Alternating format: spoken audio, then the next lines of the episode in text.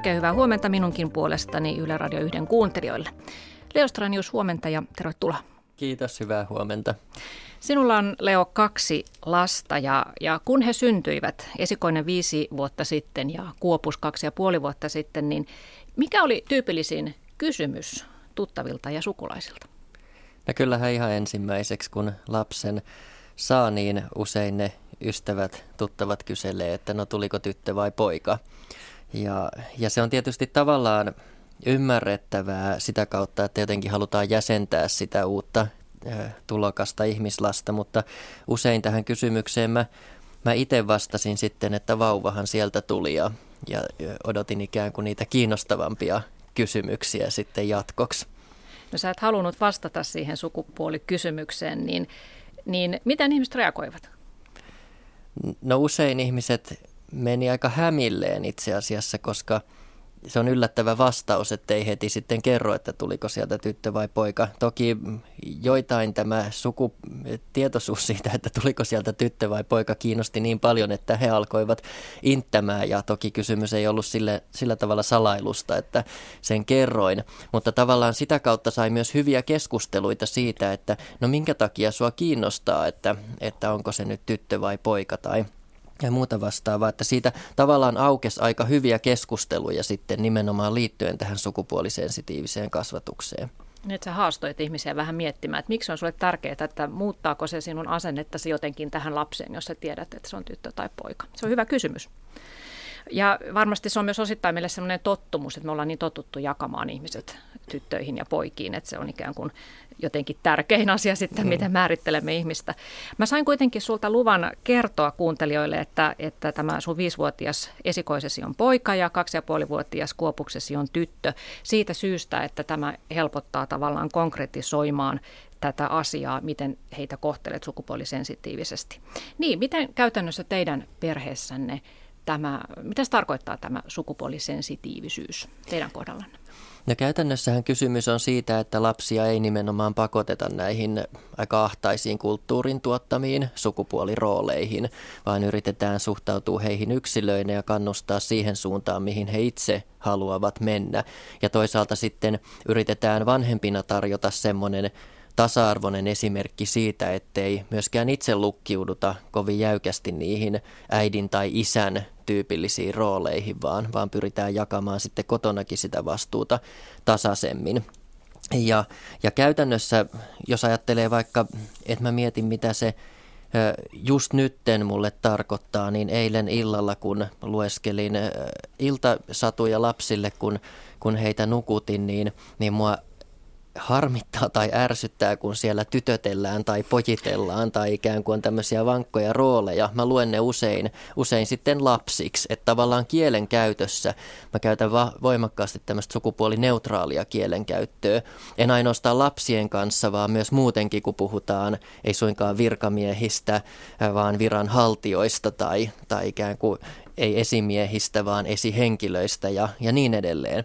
Mutta että tämän kielenkäytön kautta se tulee ja sitten sen kautta, että miten haluaa ja ohjaa niitä lapsia leikkimään. Toisaalta se voi olla semmoista vaatetusta, että tavallaan värit ei määritä sitä nyt, mihin kumpikin lapsi saa pukeutua ja niin edelleen. Että se tulee monella eri ikään kuin rintamalla tavalla tai toisella esille. Että mulle on ollut ainakin hirveän iso havainto se, että miten tavallaan niin kuin jäykästi me ollaan roolitettu niitä lapsenkin arkea. Oli se sitten vaikka jossain, että meillä saattaa olla kaupan leluhyllyillä tyttöjen tai poikien lelut. Tai kun mä käyn kirpputorilta ostamassa lapsille vaatteita, niin siellä on nimenomaan tyttöjen tai poikien vaatteita kovin niin kuin vahvasti jaoteltu.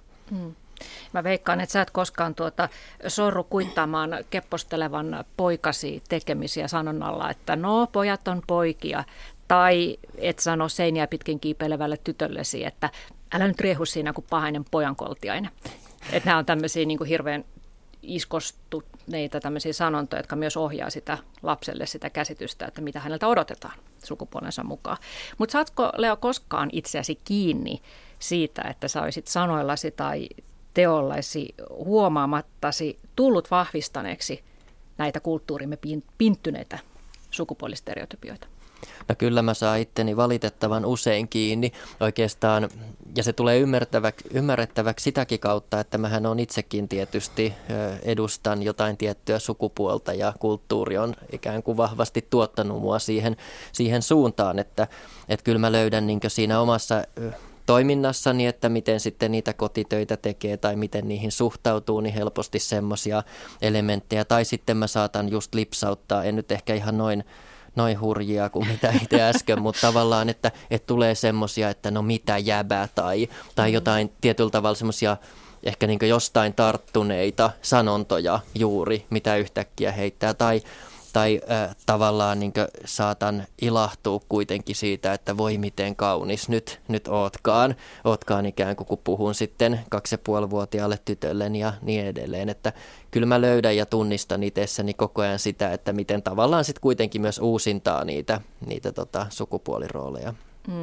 Ja tämähän menee hyvin hienojakoiseksi, kun tähän asiaan perehtyy, että mä luin muun muassa feministien lastenkasvatusohjeita, niin siellä sanotaan, että ei saisi myöskään kehua tyttöä näin, että oletpas reipas tyttö, koska siinä sitten tämä ilmaisu vihjaisee, että siinä on jotain poikkeuksellista, että tyttö on reipas. Pitäisi mieluummin sanoa, että oletpa reipas lapsi. Mutta tämä menee aika vaikeaksi, kun näitä miettii ja yrittää välttää tällaisia. Niin, Tuija Huuki Oulun yliopistosta, huomenta ja tervetuloa mukaan tähän keskusteluun. Huomenta ja kiitoksia. Sä oot siis Oulun yliopiston nais- ja sukupuolen tutkimuksen yksikössä työskentelevä akatemiatutkija ja sulla on myös luokanopettajan taustaa takanasi. Ja tutkijana aihealueita ovat muun muassa väkivallan sukupuolittuneisuus, maskuliinisuus, feminiinisyys. Ja sä oot myös tutkinut lasten välisiä hierarkiasuhteita. Ja sä oot myös itse kasvattaja, sulla on 2 lasta, niin miten sinä määrittelisit tämän sukupuolisensitiivisen lasten kasvattamisen? Miten olet itse sitä toteuttanut?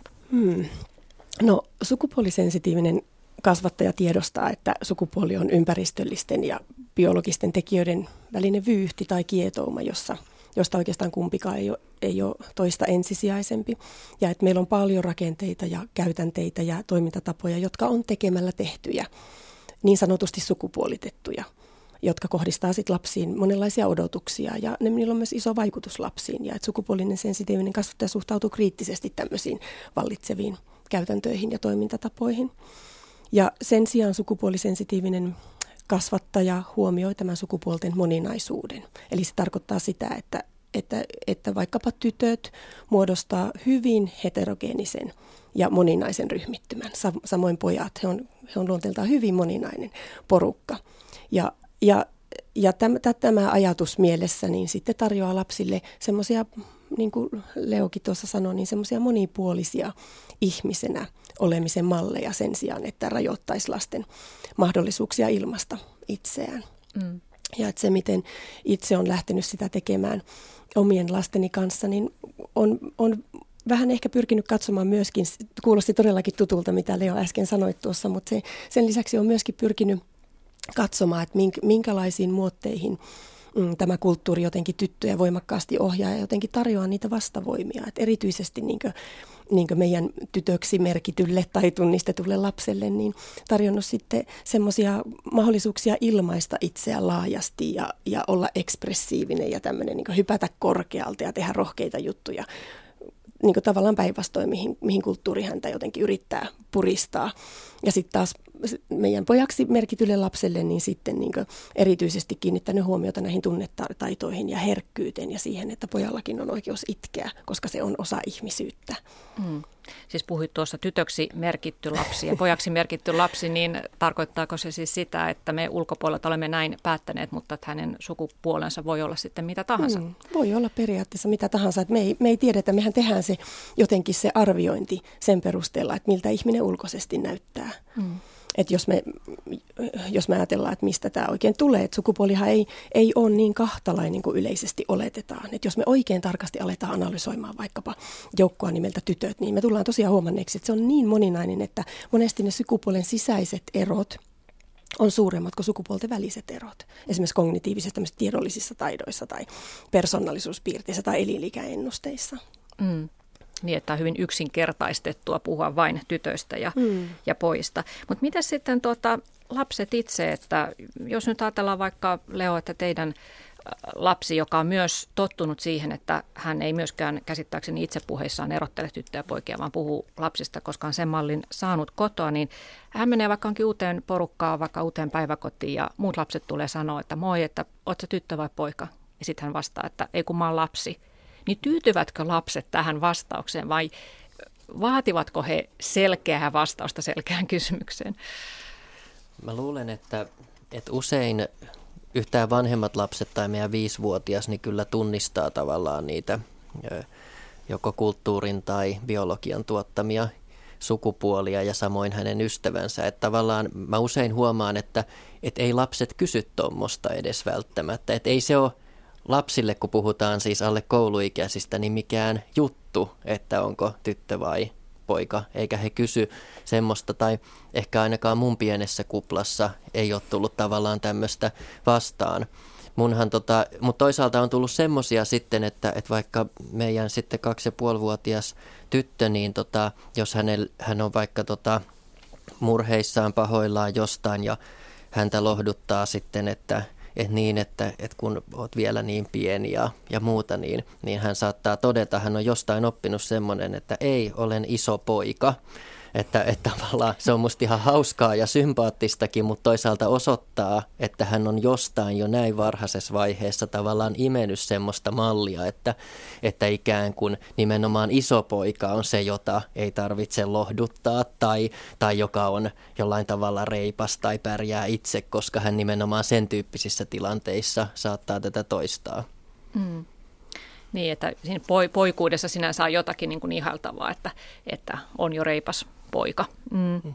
No, Tuija Huuki, sä kehität sun tutkimusta varten työmetodia, jossa pidät sellaisia sukupuolisensitiivisiä työpajoja alakouluikäisille ja yhden pilottityöpajan oletkin jo pitänyt, niin mitä siellä lapset sinulle kertoivat omia havaintojaan sukupuolen merkityksestä? Joo, me tosiaan näissä tämmöisissä, tässä meidän pilotissa lähdettiin siis ihan lasten kanssa yhdessä tutkimaan ja purkamaan ja analysoimaan tarkasti sitä, että millaiset asiat niin kuin tytöksi ja pojaksi kasvamisessa on kivoja ja mitkä taas voi olla puolestaan niin kuin rajoittavia ja ahdistavia ja mitä se ylipäätään on se tyttöys ja poikuus. Ja kyllä tytöt ilmaisi hirveän selkeästi siellä, kun me edettiin näissä työpajoissa, että heitä ahdistaa se ulkonäkökeskeisyys. Sitten kun he ikään kuin saivat ne sanat ja me vähän pohjustettiin niitä juttuja, että heitä ahdisti tämmöiset jutut, että heihin kohdistuu ulkonäköpaineita ja sitä, että pitää vaikka olla niin siistit vaatteet päällä, että niitä ei voi sotkea ja niiden kanssa ei voi ryösiä. Että heillä oli ihan selvästi halus myöskin tehdä niin, mutta kun ei oikein kulttuuri siihen antanut enää, että he oli 10-vuotiaita, kenen kanssa me tehtiin tämä pilotti. Ja se kritisoivat myös sitä, että kun tyttöjä pidetään heikkoina, että missä he oikeasti tarvii sitä apua ja millä tavalla he nyt mukaan on ollenkaan oikeasti niin paljon heikompia kuin pojat. Ja myöskin liikuntasuoritukset ja tämä kilpaurheilun maailma, että miten siinä niin poikia arvostetaan enemmän. Ja sitten taas pojat sanoivat, että heitä ahdistaa se, että miten heiltä vaaditaan rohkeutta ja kovuutta, jotakin sankarillisuutta. Ja he viittasivat tämmöisiin näihin fiktiivisiin hahmoihin, että miksi se jotenkin se nainenkaan ei hyväksy sitä miestä vaikka kumppaniksi ennen kuin se on pelastanut suurin piirtein maailman. Mutta se, mikä oli pojilla myös jotenkin yllättävää, niin myös he toi esille ulkonäköpaineita. Että heillä on myös alkaa olla tämmöisiä ulkonäköpaineita. Se varmaan on tämän ajan ehkä myös semmoinen tyypillinen piirre. Mutta huomasin, että se oli erittäin oivallinen keino sanottaa semmoista, mikä jotenkin aiemmin on ollut tiedostamatonta ja jotenkin antaa mahdollisuuksia sille toisin tekemiselle. Että siellä tapahtui paljon voimaantumista ja semmoista oivallusta ja sen näki jotenkin niiden lasten jotenkin olemuksissa, erityisesti tytöissä. Mm. Että ne tuntemukset ja ne jotenkin ne... Se kokemukset niistä piloteista on ollut kyllä hirveän positiivisia. Mm. No mitä te arvelette siitä, että minkä ikäisenä lapsi alkaa tajuta, että millainen hänen kulttuurisesti pitäisi olla, mitä häneltä odotetaan sukupuolensa edustajana? Milloin poika tajuaa, että se Batman-paita onkin aamulla ehkä soveliaampi valinta kuin vaaleanpunainen vaikkapa prinsessapaita?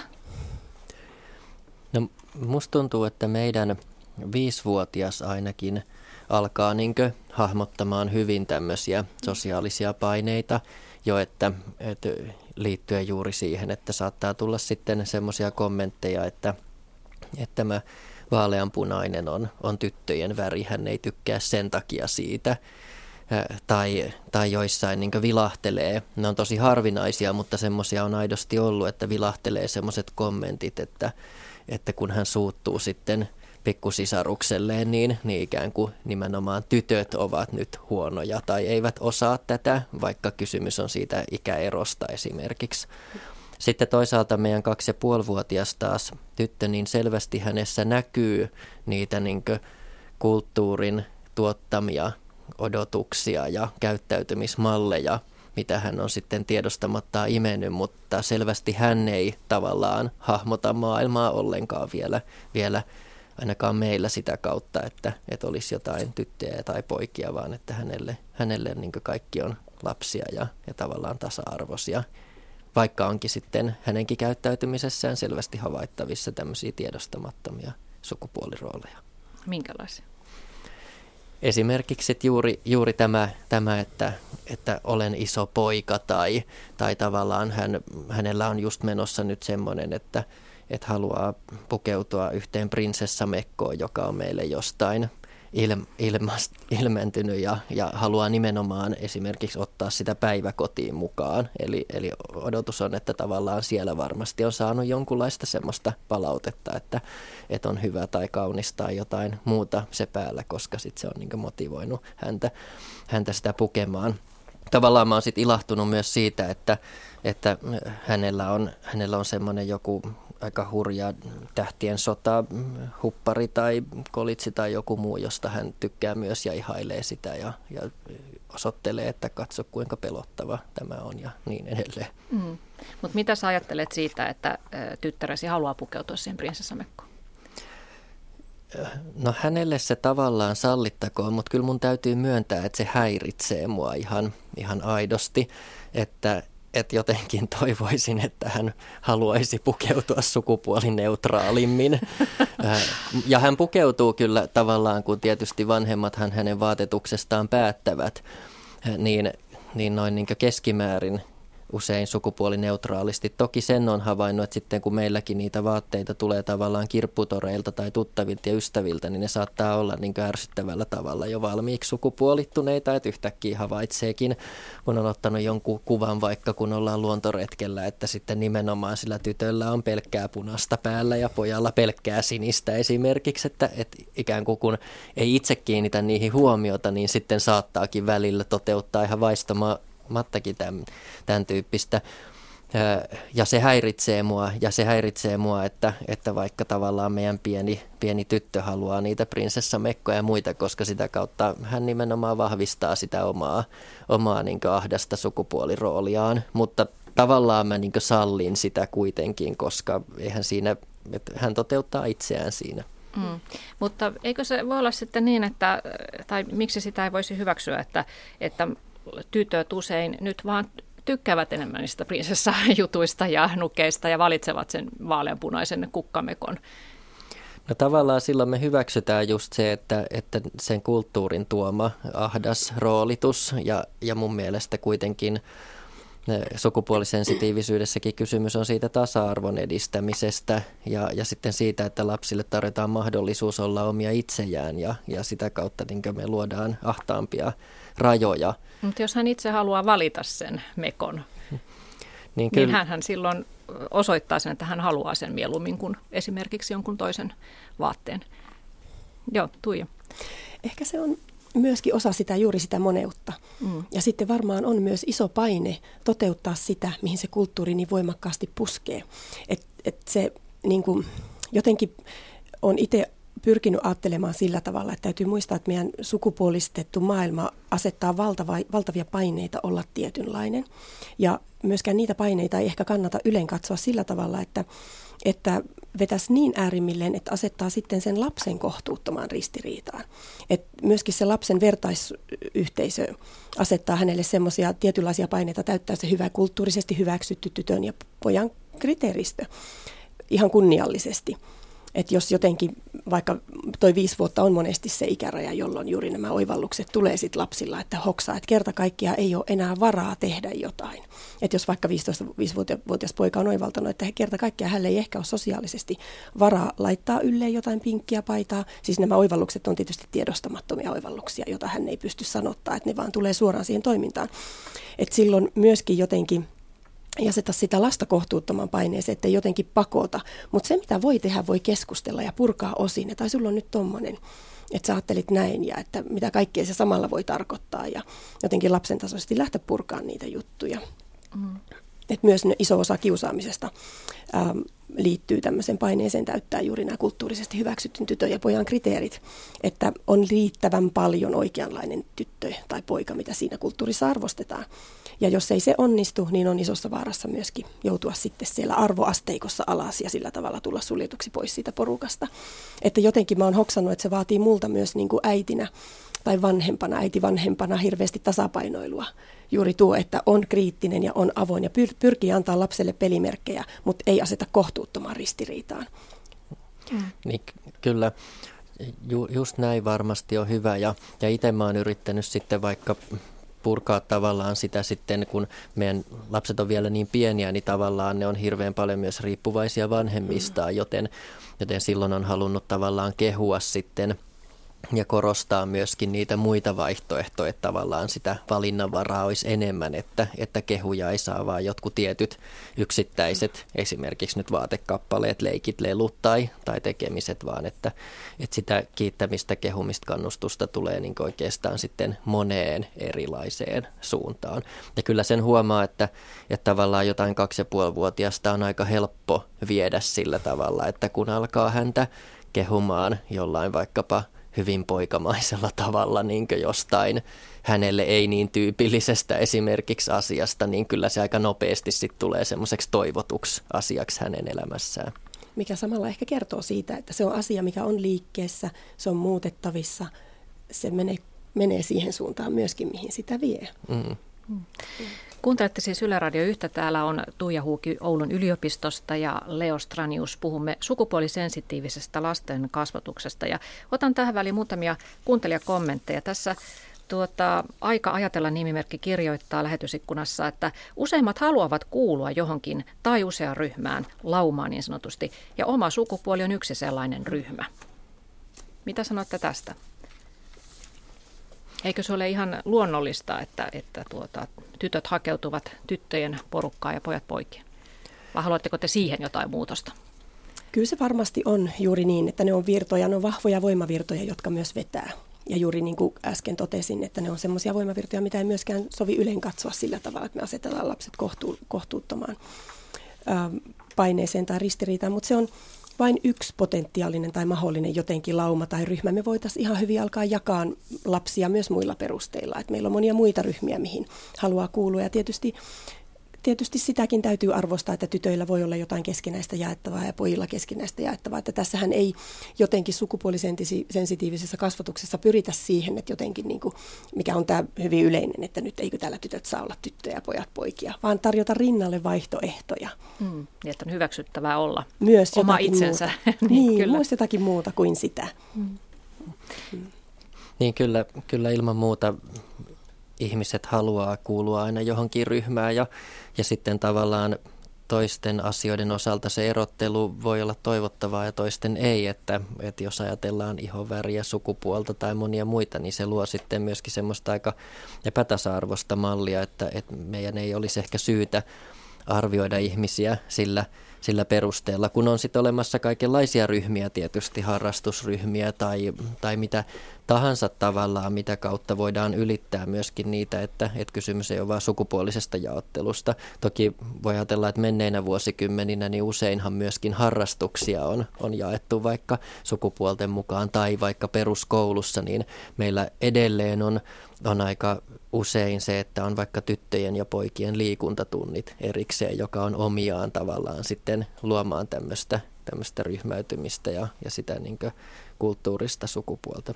No vielä näistä leluista. Samuli Ketola kirjoittaa lähetysikkunassa, että lapsethan valitsevat itse lelunsa. Kuka päättää, mikä lelu on tyttöjä ja mikä poikia varten? Että jos on kasa leluja lattialla, niin eikö ne ota sieltä sitten just sen, minkä he itse haluavat? Tavallaan joku päättää sen tietysti, mikä se kasa on. Eli eihän ne ilmesty sinne tyhjästä vaan, tai eikä ole mitään loputonta allasta, josta lapsi valitsee, vaan kyllähän vanhemmat, sukulaiset, tuttavat, ystävät, jotka lapsille hankkii leluja, niin tavallaan jo tekevät aika vahvaa esikarsintaa. Tai sitten esimerkiksi vaikkapa kaupat tai myyjät, jotka saattaa jaotella vaikka leluja tyttöjen tai poikien leluhyllyihin, niin tekee jo vanhempien tai sukulaisten puolesta taas sitä jaoteltavaa, että käytännössä lapsi ei tietenkään itse valitse sitä, millä leikkii, vaan vanhemmat ja monet muut ympärillä oleva yhteiskunta sitä valintaa tekee. Mutta kyllä usein varhaiskasvattajilta tulee vähän sitä viestiä, että päiväkodissa on tehty se havainto, että pojat hakeutuvat sen pikkuautolaatikon ääreen ja tytöt sitten nukkeen ääreen, mutta ehkä sekin on sitten vaan, että he ovat näin tottuneet tekemään, ottavat mallia vanhemmista lapsista, en tiedä. Ja sitten tavallaan tässä keskustelussa hämärtyy helposti tai unohtuu jotenkin se, että tosiasiassahan leikillä tai toiminnalla tai väreillä tai leluilla tai vaatteilla ei todellisuudessa ole sukupuolta. Jos mietitään vaikka minkälainen oli vaikka 1700-luvun tai jollakin pukeutumistyyleillä ei ole sillänsä sukupuolta, että jos mietitään vaikka 1700-luvun vaikka rokoko-miestä, miten hän oli niin kuin peruukissa ja puuteroitu ja sukkahousuissa ja rusettipäässä ja semmoinen hyvin koristeltu, mutta että ne niin kuin kulttuurisesti tuotetaan tytöille ja pojille kuuluviksi ja sillä tavalla lapsi oppii sitä sukupuolista oikein toimimista ja sitten pikkuhiljaa hyvin hienovaraisin käytäntein sitä hyvää toimintaa vahvistetaan ja sopimatonta paheksutaan ja sillä tavalla pikkuhiljaa tytöt ei tartu pojille koodattuihin tehtäviin, että se alkaa näivettyä sitten tytöistä ja pojilla sitten vastaavasti niistä jutuista, mitä pidetään tytöille kuuluvana. Ja se, mikä tässä on niin jotenkin salakavala on se, että vaikka osa tästä koodaamisesta on näkyvää, niin osa on todella hienovaraista ja piiloista. Että lapsi oppii myös niiden rutiinien kautta, toimintatapojen kautta, suhteisuuden mallien kautta, vaikka me ei aktiivisesti opetettaisi häntä. Niin se alkaa näyttää myös sisäsyntyiseltä. Et tutkijat puhuu tämmöisestä ylisukupolvisesta affektivälitteisestä oppimisesta, tai se on oppimista, joka ohittaa tämmöiset aivojen kognitiiviset tiedolliset rekisterit, ja se siirtyy suoraan ihmisiltä toiselle, suoraan sukupolvelta toiselle rutiineissa, käytänteissä, toimintatavoissa. Ja että tällä tavalla sitten pikkuhiljaa tytöt ohjautuu niihin prinsessa- ja keijumoodeihin, ja pojat sitten näihin merirosvoja autoleikkeihin. Ja Niin tai jopa juuri sillä tavalla, että miten vaikka vanhemmat siinä lastensa kanssa leikkii, että mikä on, millä vaikka isä leikkii tai millä äiti, minkälaisia leikkejä, niin nehän on omiaan vahvistamaan sitten tietysti myös sitä lapsenkin sukupuolista kiinnostumista. Eli käytännössä tämä kaikki siis tarkoittaa sitä, että lapseen vaikuttaa se, miten me puhumme hänelle. Puhummeko me eri tavalla tytölle ja pojalle, millaisia toimintamalliesimerkkejä hän saa ympäristöstään.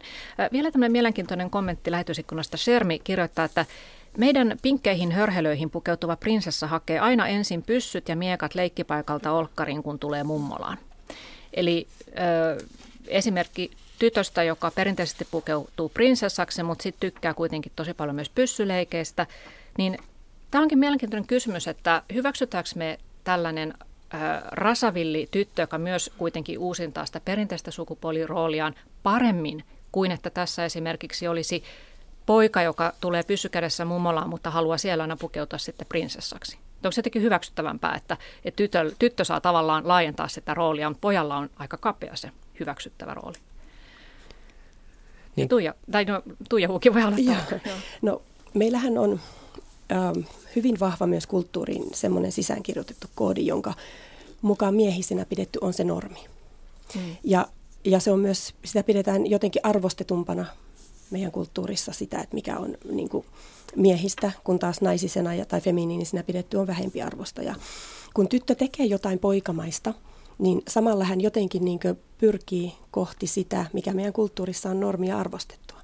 Mutta kun poika tekee jotain tyttömäistä, niin se on samalla siirtymä kohti sitä kulttuurisesti vähempiarvoista kuin se, mitä hänen sukupuolelta odotetaan.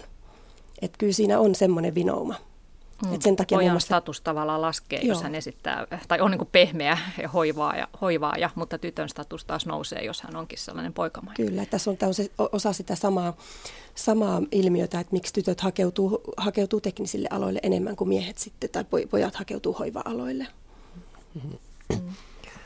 Niin kyllä Kyllä se varmasti just näin on, että tavallaan vielä on, ja mä sanon, että vielä ehkä ahtaampaa se niin kuin pojan hakeutuminen vaikka niihin prinsessamekkoihin tai tyttömäisille aloille, leikkeihin tai mitä ne ikinä onkaan. Mä huomaan itsekin just omista lapsista vaikkapa semmoisia vähän vastaavia piirteitä, vaikka se meidän 2,5-vuotias nyt prinsessamekkoon pukeutuva tyttö, niin tavallaan sitten hän on myös aika, jos mä sanon näin provokatiivisesti, niin reipas, että hän pyöräilee ja kiipeilee ja leikkii. Ja tavallaan esimerkiksi se, että hän vaikka pyöräilee päiväkotiin, niin on tavallaan tullut vaan siitä, että meillä nyt aina pyöräillään, eikä siinä ole mitään ihmeellistä tai semmoista.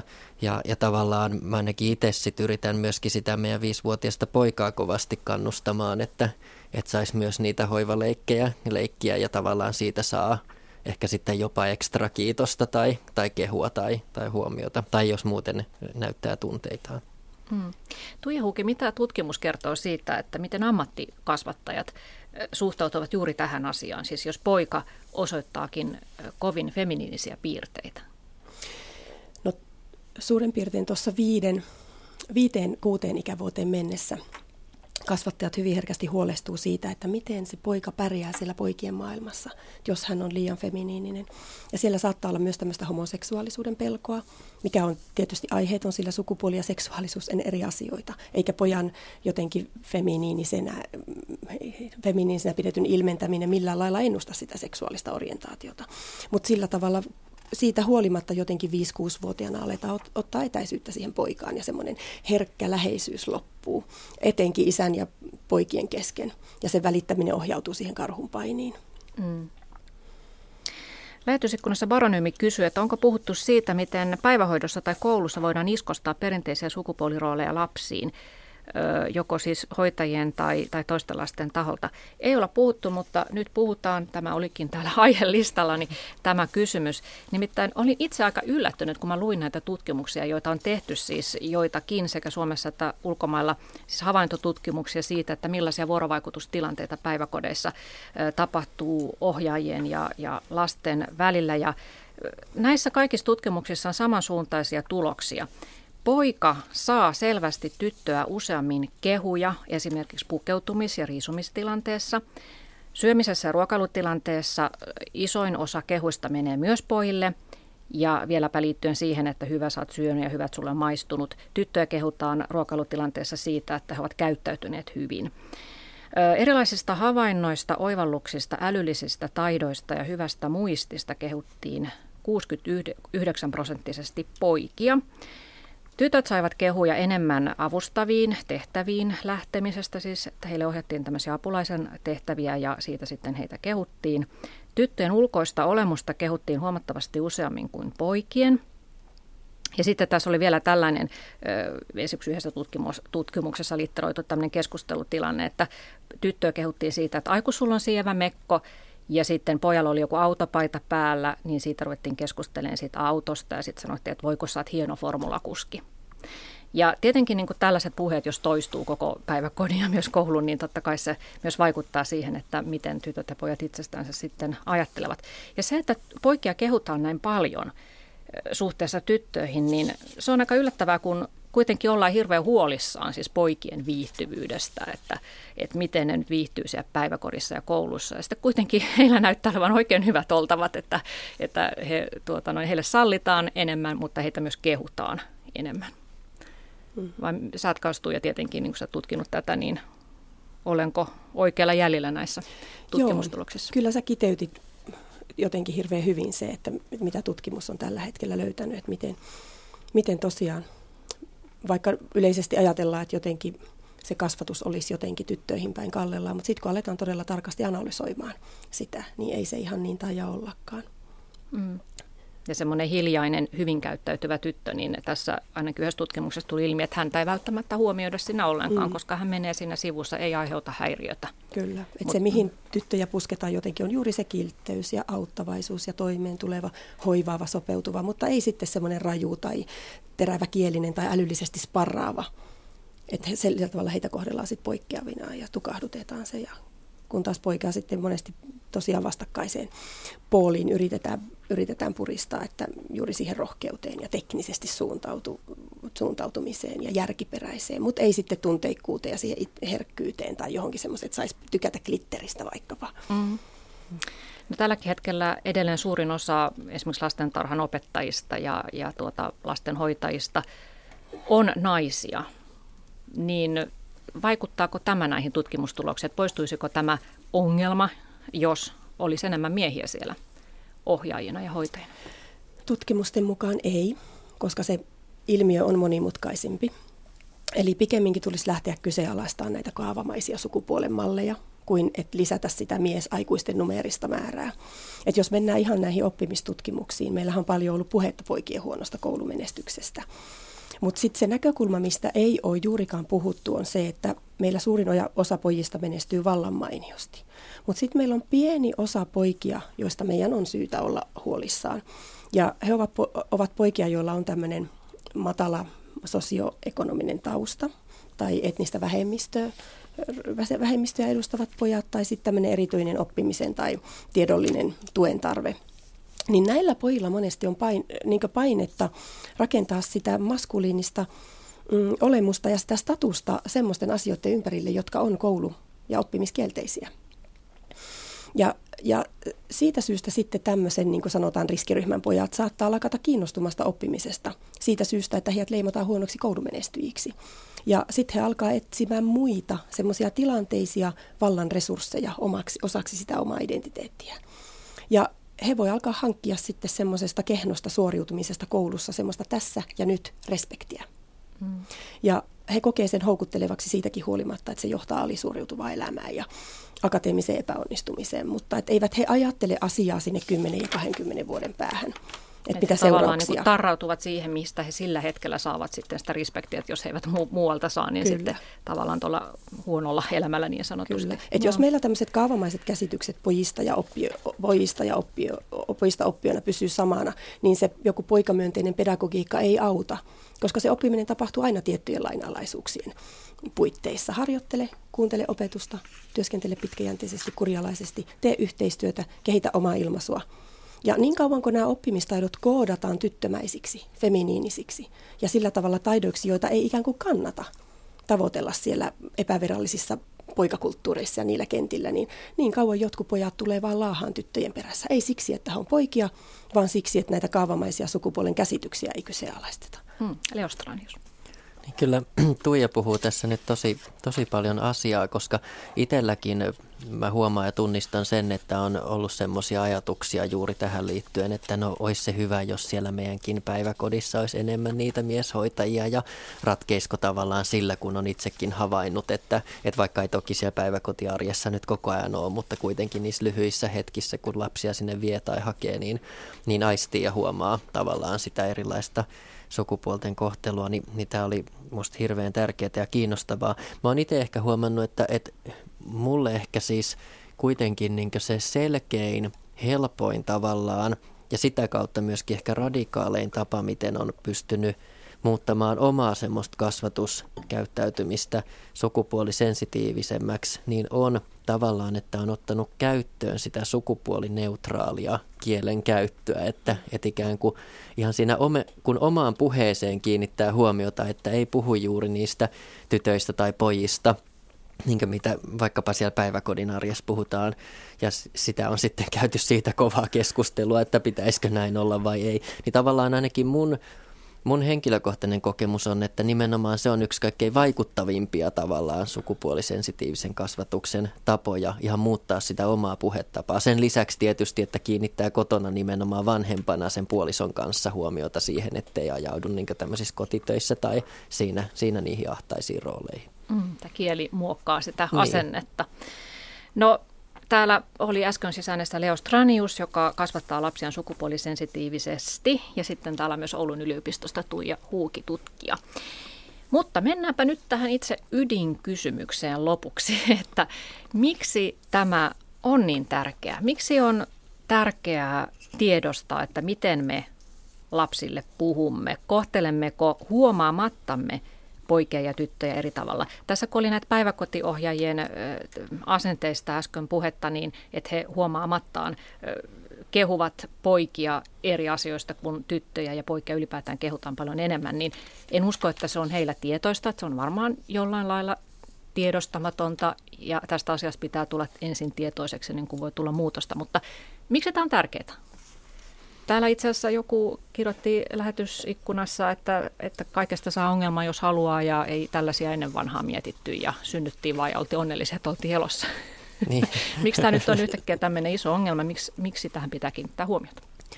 No tavallaan moniin muihinkaan asioihin ei ole menneinä vuosikymmeninä kiinnitetty huomiota ja sitten voidaan pohtia, että oliko se hyvä asia vai ei. Mutta tähän on tärkeää kiinnittää tietysti huomiota mun mielestä sitä kautta, että jos me ollaan kiinnostuneita ylipäätään sukupuolten välisestä tasa-arvosta, ihmisten yhtäläisistä mahdollisuuksista, siitä, että vaikkapa naisen euro ei olisi 80 senttiä ja monista muista tämmöisistä hyvin yhteiskunnallisistakin kysymyksistä, tai sitä kautta se mulle ainakin näyttäytyy erittäin tärkeänä. Ja toisaalta myöskin sen yksilön näkökulmasta, että saadaan tavallaan se paras jotenkin potentiaali käyttöön, että se yksilö ja ihminen voi olla oma itsensä, ettei häntä väkisin sitten soviteta johonkin semmoiseen, jota hän ei koe omaksi eikä halua. Että sitä kautta tämä on kyllä tärkeä kysymys, koska meillä on tässä yhteiskunnassa paljon epätasa-arvostavia rakenteita kuitenkin edelleen olemassa. Kyllä, juuri näin. Ja sitten se, minkä haluaisin tässä nostaa esille, on ihan ihmisoikeuskysymys. Et jos mennään ihan vaikka sinne ihan biologisiin ja ihan sinne sikiövaiheen asioihin, uusimmissa tutkimustuloksissa on todettu ja saatu selville, että kun äidin ruumis, kun silloin kun vauva on siellä masussa, niin tuottaa hormoniruiskeita, joita sikiö saa. Ja joskus tyttösikiö saa tavallista enemmän mieshormoneja. Ja sitten taas poikasikiöt joskus saa tavallista enemmän naishormoneja. Ja tuloksena on hyvin monenlaista sukupuolta ja tunnetta omasta siitä sukupuolisuudesta. Siinä ei ole mitään epänormaalia, siinä ei ole mitään sairasta, vaan se on osa sitä luonnollista moninaisuutta, mitä luonto on tuottanut aina ja kaikkialla. Ja tämä on tietenkin ihmisoikeuskysymys niille, jotka ei koe sopivansa suoraan siihen kahtalaisen tytön tai pojan kategoriaan. On ihmisoikeuskysymys saada kasvaa yli sukupuolirajojen. Toinen on toi, mistä jo mainitsitkin, että ihmisyyden potentiaalissa lepää ihan kaikkea mahdollista. Sieltä vetäytymisestä äänekkyyteen ja tunneperäisestä järkiperäisyyteen. Ja että se, mitä meidän kulttuurissa ruokitaan, se alkaa vahvistua. Ja että myös pojissa todellakin on potentiaali sinne hilmentymiseen ja herkkyyteen ja tytöissä potentiaali sinne dynaamiseen, vaikka johtajuuteen. Ja molemmille on paikkansa ja hetkensä tässä maailmassa. Ja jos me suunnataan vain yhteen suuntaan, me tullaan tiedostamatta sulkeneeksi pois. Ja silloin me ollaan suljettu ihmiseltä keskeinen osa ihmisyyttä, mutta myös keskeisiä kapasiteetteja, joiden varassa selviytyä erilaisista haasteista elämässä ja tilanteista. Ja tietenkin on nämä tasa-arvokysymykset sitten myöskin, mitkä on hirmu tärkeitä. Eli kysymys todellakin siitä, että jokainen yksilö saisi ne omat vahvuutensa reilusti käyttöön, eikä joutuisi rajoittamaan itsestänsä mitään puolta. Mä luin tällaisesta Stanfordin ja Chicagon yliopiston tutkimuksesta, jossa tutkijat seurasivat vuosien ajan, että miten vanhemmat kiittivät tyttäriään ja poikiaan ja miten kiitosten erot löivät sitten lukkoon tavallaan sen nimenomaan tyttöjen käsityksen omista kyvyistään. Ja tässä oli vähän samankaltainen tulos kuin noissa äsken mainitsemissani päiväkotitutkimuksissa, kun nimittäin 5 vuotta myöhemmin tästä tutkimuksesta sitten tehtiin seuranta, niin huomattiin, että ne lapset, joita oli kehuttu teoistaan, niin olivat valmiimpia tarttumaan vaikeisiin tehtäviin ja uskoivat voivansa muuttua. Että tämä tutkimus osoitti, että tytöille syntyi jo varhaisemmin vakiintunut kuva itsestä ja kyvyistään, ja se rajoitti sitten heidän ryhtymistään haastaviin tehtäviin. Sen sijaan poista kasvoi ihmiset, jotka luottivat kykyihinsä selviytyä myös haasteista, jotka aluksi vaikuttaa vaikealta. Että tavallaan tällä tavalla aika huomaamatta tytöistä saatetaan kasvattaa alisuorittajia. Heidän koko kykypotentiaalia ei oteta käyttöön, mutta myös tietysti tuo herkkyys sitten poissa usein rajoitetaan. Ja vaikka maailma tarvitsisi kyllä herkkiä miehiä enemmän, heitähän on paljon johtajatehtävissä, niin tunneherkkiä johtajia kyllä kaivattaisiin. Joo.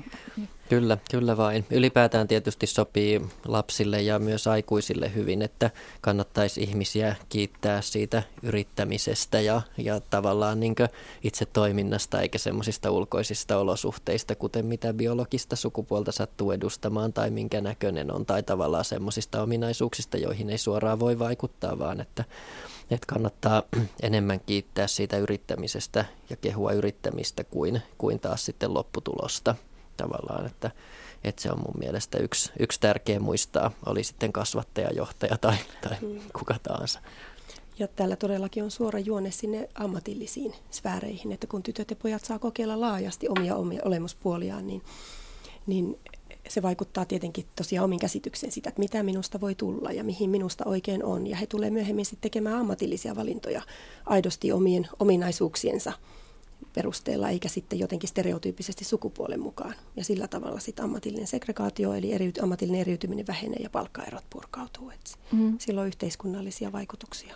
Kyllä. Myös. Mutta te ette siis usko siihen, että sukupuolilla, no jos mä nyt otan just tämän kahtia jaon, vaikka toki on niin kuin eroja huomattavasti siitä, että miksikä ihminen itsensä tuntee, mutta ajatellaan niin kuin stereotyyppisesti nyt kahta sukupuolta, niin te ette siis usko, että niillä olisi luonnostaan mitään eroja, jotka selittäisi sen, että naiset useammin hakeutuvat hoitoalalle kuin miehet, tai miehet naisia useammin hakeutuvat tekniselle alalle?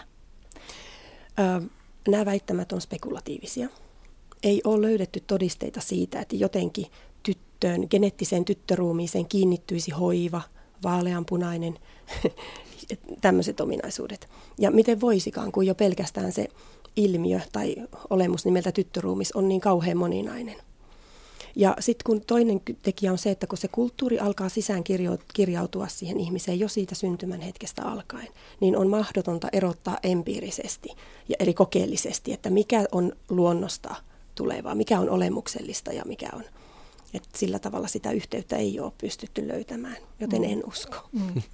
Mutta eikö semmoista todellista tasa-arvoa olla saavutettu vasta sitten, että jos nyt on vaikka nainen tai tyttö, joka yksinkertaisesti haluaa valita sen prinsessamekon ja tykkää siitä, että hän saa tehdä niin, että hän saa olla niin feminiininen kuin hän haluaa, mutta siitä huolimatta hänellä olisi aivan samat mahdollisuudet kuin miessukupuolella menestyä maailmassa ja valita juuri se työ, minkä hän haluaa. Kyllä näin pitäisi ilman muuta olla ja tähän suuntaan toivottavasti ollaankin menossa ja sen takia tästä on niin hyvä ja tärkeä puhua, että tunnistetaan näitä sukupuoliolettamuksia ja tavallaan myöskin niitä, mitä niihin liitetään, vaikkapa sitten, että prinsessamekko ei olisi uskottava tapa esimerkiksi esiintyä jossain tärkeässä tilaisuudessa tai olla kova neuvottelija. No mitä mieltä olette siitä, että tässähän on viime aikoina herättänyt keskustelua nämä viranomaisten ohjeet. Kouluille on annettu tasa-arvosuunnitelmia ja nyt neuvolatkin saivat THL:ltä tällaisen oppaan, että pitäisi tiedostaa se, että miten he suhtautuvat eri sukupuoliin. Niin onko tämä hyvä ja oikea tapa edistää tätä asiaa, tällaiset oppaat? No mun mielestä tämä on yksi hyvä tapa edistää ja on aiheuttanut paljon keskustelua, että mun kokemus juuri on toisaalta se, että nimenomaan tämmöisillä hyvinkin pienillä yksinkertaisilla jutuilla, kun että ohjeistetaan, että eipäs tytötellä tai poitella, vaan puhutaan lapsista, niin tavallaan aukeekin yllättäen laajempi ja isompi maailma, vaikka ne voikin kuulostaa sitten semmoiselta saivartelulta tai nillittämiseltä joidenkin mielestä, mutta ilman muuta sinne suuntaan pitää pystyä vaikuttamaan, eli miten meidän varhaiskasvatusta tehdään, opetusta ja tämän tyyppistä, että sieltä se osittain lähtee tietenkin, että miten me suhtaudutaan näihin kysymyksiin. No miten Leo, sun lapset on vielä pieniä, mutta he tietysti kasvavat ja sitten tulee se koulumaailma ja tulee se teini-ikä ja peli tavallaan kovenee, niin ootko sä millä mielellä sä suhtaudut tähän tulevaisuuteen? No kyllä mua jännittää toki, että miten munkin lapset sitten siinä pärjää ja toisaalta vielä jännittää se, että minkälaista ikään kuin sukupuoliroolta he ylipäätään ottavat sitten siinä arjessa, että tavallaan mä oon kuitenkin kauhean tyytyväinen jotenkin tällä hetkellä siihen, että meillä kotona ei sitä sukupuolta korosteta ja on jotenkin onnistuttu omalta pieneltä osalta ainakin tämmöisessä vähän sukupuolisensitiivisessä kasvatuksessa ja toisaalta sitten herättelemään ehkä laajemminkin tämmöistä yhteiskunnallista keskustelua. Mutta totta kai jännittää, tavallaan pelottaa, mutta sitten on toiveikkuuttakin sen suhteen, että mitä tuleman vielä pitää. Aiotko sä lähteä sitten taistelevaksi vanhemmaksi, että sä annat kurinpalautusta opettajille, joiden havaitset jotenkin suhtautuvan eri tavalla tyttöihin ja poikiin?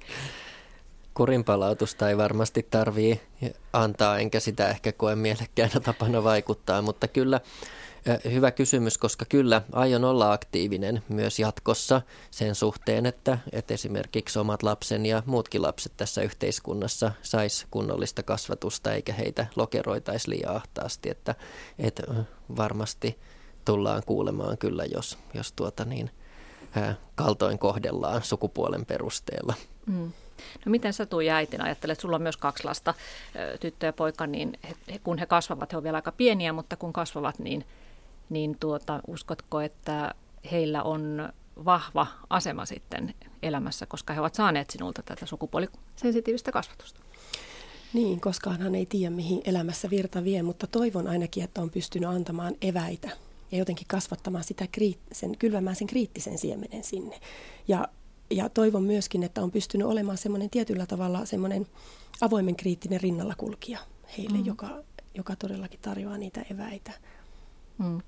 Ja varmasti tämä tilanne on myös muuttumassa. Nythän esimerkiksi kaikki, jotka on aloittanut 2010-luvulla opiskelemaan varhaiskasvatusta, niin heidän opintoihin kuuluu sukupuolisensitiivinen pedagogiikka, joten asiaan on havahduttu sillä puolella jo. Eletäänkö me tällä hetkellä tässä kulttuurissa jotain tällaista murroskautta, että tähän on alettu nyt laajemmin kiinnittää huomiota muidenkin kuin esimerkiksi naistutkijoiden parissa tähän asiaan huomiota? Kyllä varmaan, että juuri näin, että juuri mistä on ollut puhettakin, että silloin kun tulee ihan valtakunnan tasolta tämmöisiä poliittisia velvoitteita ja painetta, niin se on yksi näkyvä merkki siitä myöskin. Ja se, että käydään ylipäätään keskustelua erilaisilla foorumeilla siitä. Mutta kyllä tämä on ollut jo vuosikymmeniä käynnissä, että esimerkkinä tästä juuri jo se, että äidit on lähtenyt käymään töissä enemmän tai isien perhevapaat tai tämmöinen hoivaisyys. Niin tämä heijastelee tietysti tätä muutosta. Niin kyllä mä uskon, että tässä on tämän suhteen menossa semmoinen murroskausi ja voi olla niin, että tavallaan meidän vanhempien sukupolvien voi olla vaikeakin sopeutua siihen, kun nämä nuoremmat sieltä varhaiskasvatuksesta tulevat ja ovat tavallaan vapaita niistä ahtaista kulttuurisista sukupuolirooleistaan, niin siinä todennäköisesti meille vanhemmille tulee vielä se kaikkein kovin kasvamis- ja oppimisprosessi. Tässä toisaalta, kun kaikessa muussakin on vastakkainasettelu ilmapiiri menossa tässä yhteiskunnassa, niin myös tämän asian suhteen, että toisaalta sitten eletään murrosta, toisaalla sitten konservatiivien piirissä erityisesti uskonnollisissa ääriliikkeissä on havaittavissa just toista äärilaitaa, että nyt oikein korostetaan sit niitä perinteisiä sukupuolirooleja. Matkalla tasa-arvoiseen yhteiskuntaan joudutaan ottamaan välillä askelia sivulle ja taakse, mutta pääsääntö on se, että eteenpäin kuitenkin koko ajan mennään ja kohti parempaa. Että se on yleensä tämmöiset voimakkaat vastareaktiot on tyypillisiä silloin, kun joku poliittinen tai sosiaalinen ilmiö tai kehityskulku on saavuttanut suosiota tai näkyvyyttä, niin silloin eli tässä tapauksessa niin kun poliittiset tasa-arvovaatimukset lisääntyy, niin sitten konservatiiviset äänetkin lisääntyy. Tämmöinen backlash-ilmiö eli takaiskuilmiö, että se on yleensä aina näissä. Askel eteen, askel taakse. Mutta te uskotte, että tämä sukupuolisensitiivisyys oikeasti tuo sitä tasa-arvoa. Siitähän ei tietysti vielä ole mitään tutkimustuloksia, mutta... Mutta sitten semmoisissa erilaisissa pienemmissä kokeiluissa ja piloteissa on saatu näyttöä, että kun me luodaan tietynlaisia uusia toimintamalleja, niin ihmiset myös muuttaa toimintatapojaan. Et esimerkiksi juuri tämä tyttöjen hakeutuminen teknisille aloille ja sillä tavalla sen asian eteenpäin meneminen. Kiitoksia keskustelusta. Meidän aika päättyy ja oikein hyvää päivänjatkoa Tuija Huuki ja Leo Stranius. Kiitos. Ja hyvää päivänjatkoa myös teille, hyvät kuuntelijat.